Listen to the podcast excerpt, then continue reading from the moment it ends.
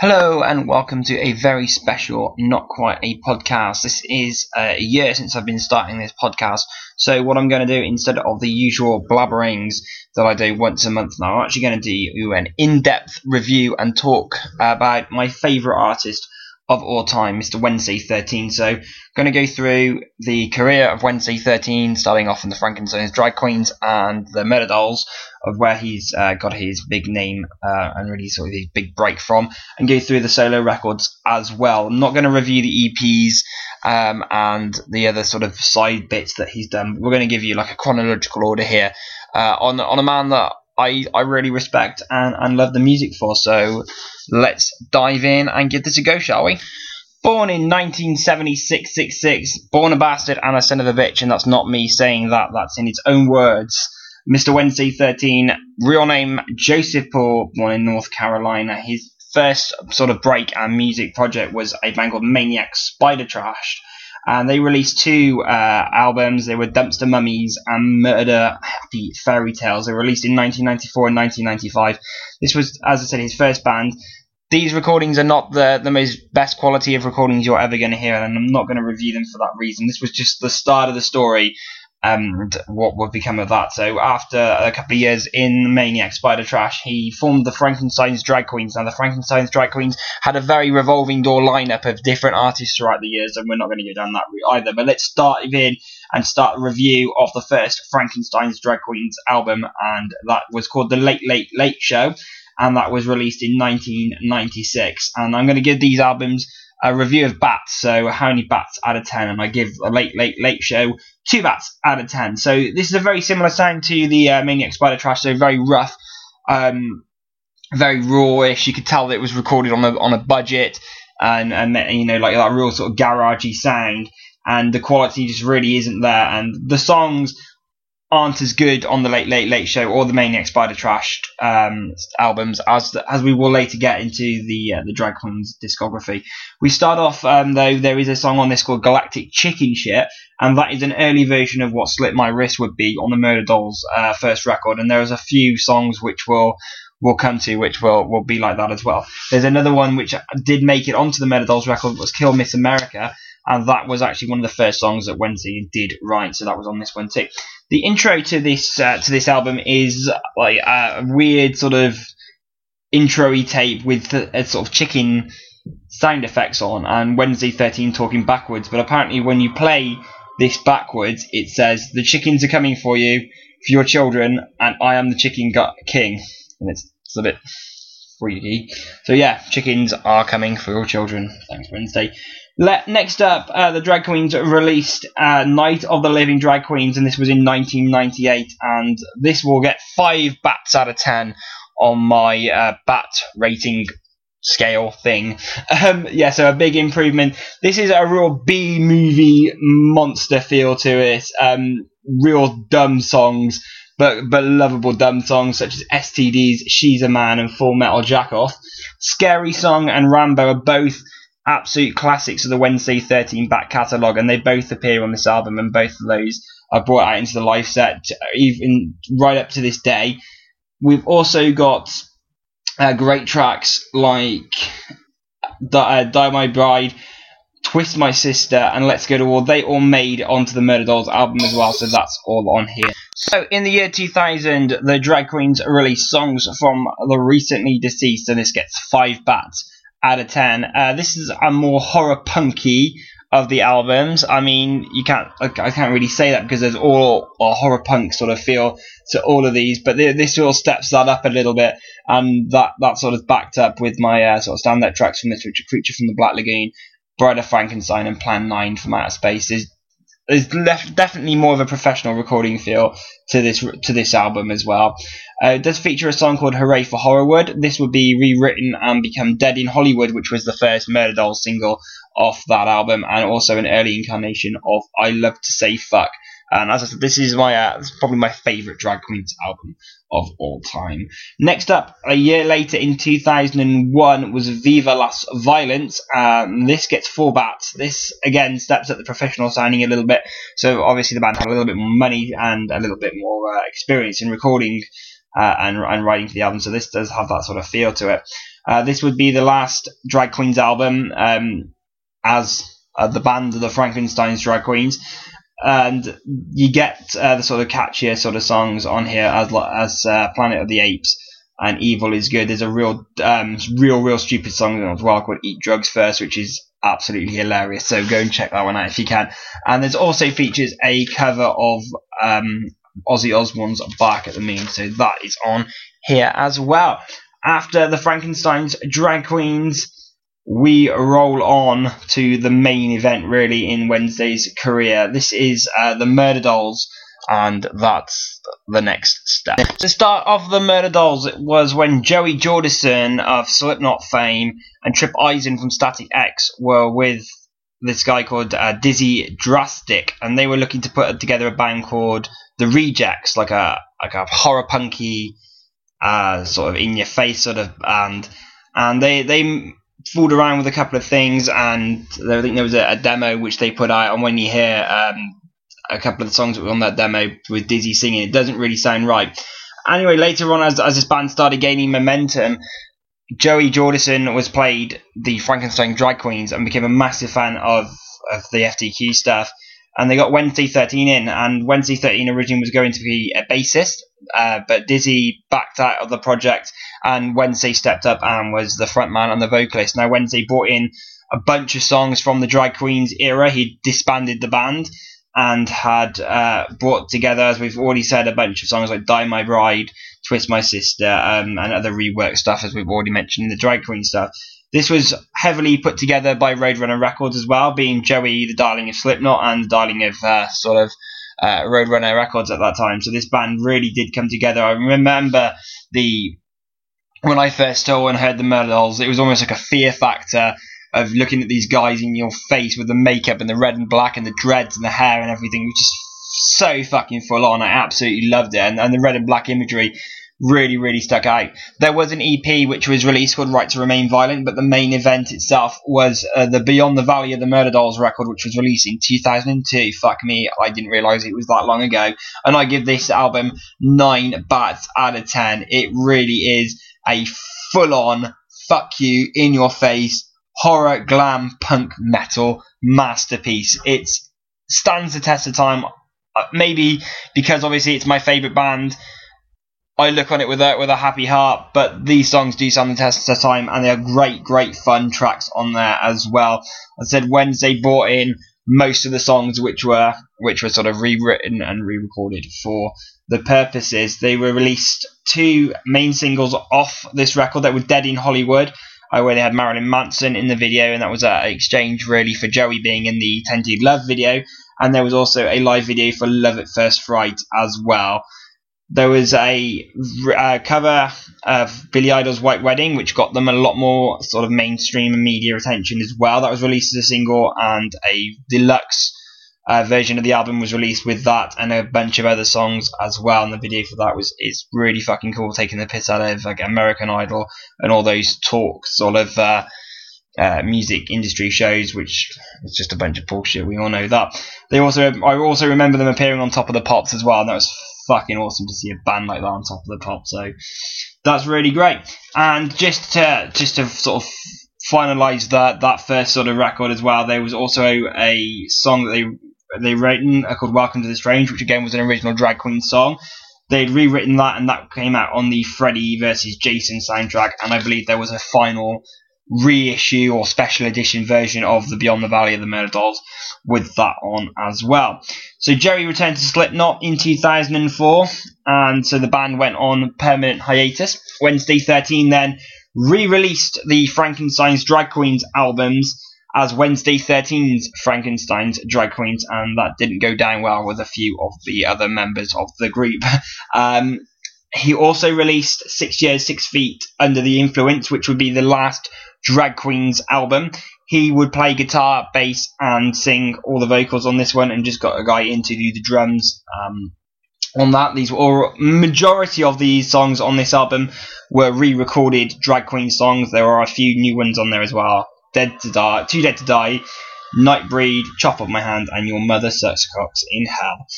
13 were then permanently, per, permanently, permanently disband the Frankenstein's drag queens until 2006 when the Little Box of Horrors box set was released and there was a small uh, reunion show of the drag queens.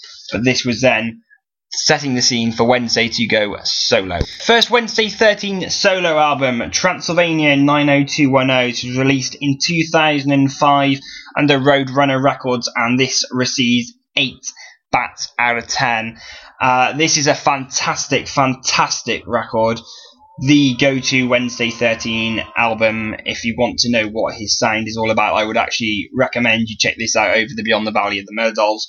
There are some great, great horror tracks on here, such as A Ghost of Vincent Price. You've also got House by the Cemetery. Look at what the Bats dragged in as a parody of a famous Poison song.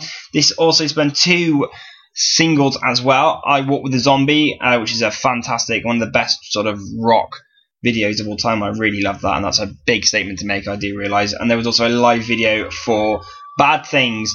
It was also on this album where I first saw Wednesday live for the first time, which was the Tour of the Crypt. Uh, he, it was pretty much the majority of this album played along with uh, a bunch of murder dolls and Drag Queens. Yeah, absolutely fantastic, fang, fantastic album, and that is a nice little lead on to solo album number two in 2006. Wednesday released Fang Bang, and this was released on Rykodisc in association with Horror High after he had been let go from Roadrunner. I give this album 7 bats out of 10. This is actually my personally my favourite Wednesday solo record. I really, really love this album. It really sort of sits with me. There's some absolutely belting, belting songs on here like Happily Ever Cadaver, uh, Home Sweet Homicide, which was the single, which features some really angry clowns again having a very bad day.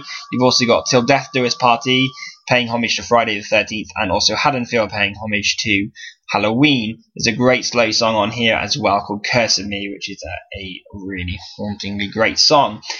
Following on from this, um, Wednesday, well, for this, or should I say, uh, Wednesday went on tour, went on some, some quite big tours with this one. I saw him a couple of times touring this album. First of all, on the uh, Till Death Do Us Party tour, we saw him a bunch of times on there, and then the American Werewolves tour as well. Following on from that, Wednesday went on to also play as a sort of select few intimate shows, which were called the Fan Bang tours, where he went through the whole catalogue of his career from Drag Queens, Murder Dolls, and Wednesday solo stuff, and he would perform those on smaller venues than usual around the UK. We then had something a little bit different from Wednesday. He teamed up with um, former band member Rayan, who was um, Kid Kid in the original Transylvania lineup. Like the Drag Queens, the Wednesday 13 live band has had a bit of a revolving door lineup over the years, and I'm not going to go into the history of too much of that. But yeah, he teamed up with Rayan, and they wrote um, like a homage stroke piss take country album uh, they call it their drinking project um, rather than a, like a side project. And Highways to Hangovers was released in 2006, and I give that five bats out of ten. It's a really fun album. Um, yeah, go and check that out if you want to hear some drunken acoustic country tunage. In 2008, Wednesday 13 announced that he would be releasing Skeletons, and this was again through Rykodisc and Horror High. Now, just in the lead up to Skeletons, Wednesday was uh, going through a lot of alcohol issues. He recorded skeletons and then had to, to get home. So he had a load to drink and drove home. He later has said that he absolutely regrets doing this and it was a dick move when he told the story at an acoustic show. And he ended up in a big car accident and really seriously injured himself. He would, um, could have died. And uh, in the passenger seat the car was the only master copy of the up and coming Skeletons record. Amazingly, it survived the car wreckage and Skeletons was released. I give Skeletons six bats out of ten. He sort of went with a darker, sort of more personal touch to the Skeletons album. It wasn't as sort of camp and horror as the as the previous two ones, and it's sort of like a like a dark little gem. This, if you check out from here to the hearse, Skeletons, the title track. Um, you've also got Scream Baby Scream.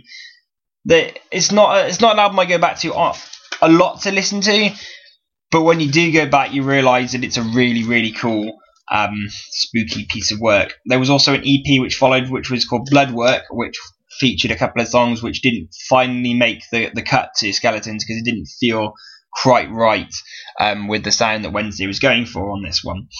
Following on from that, Fuck It We'll Do It Live was Wednesday's first live DVD CD, and because it's a CD release, I'm just going to give it a quick 6 bats out of 10. It captures the moment of them on tour on that one. Uh, and it actually says in the the liner notes of the uh, the album that they were all sick during that time. The sound wasn't perfect, a little bit out of tune, but they recorded it and captured the moment rather than digitalizing it all. Afterwards, just soon after the Fuck It We'll Do It Live, he revisited his drinking project. Long Way to the Bottom was the second Bourbon Crow album. This is um what's the what's the best way to say this without being nasty? It's not as good quality as the first one. I'll give this three bats out of ten. The highlights of this album actually come with um, songs that Rayin brought in, and they're not. Um, there's a there's a song called Pour on Rain, which isn't as sort of sticking with the dumb sort of feel to it. But then you have no friends goes right back to that. So not the not the greatest of, of albums that.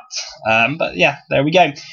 Just on from that, Wednesday took another change in direction when he uh, announced that he was going to be doing a project called Gunfire 76. This was a glam classic rock style album where he wrote and recorded this with a guy called Ted Youth.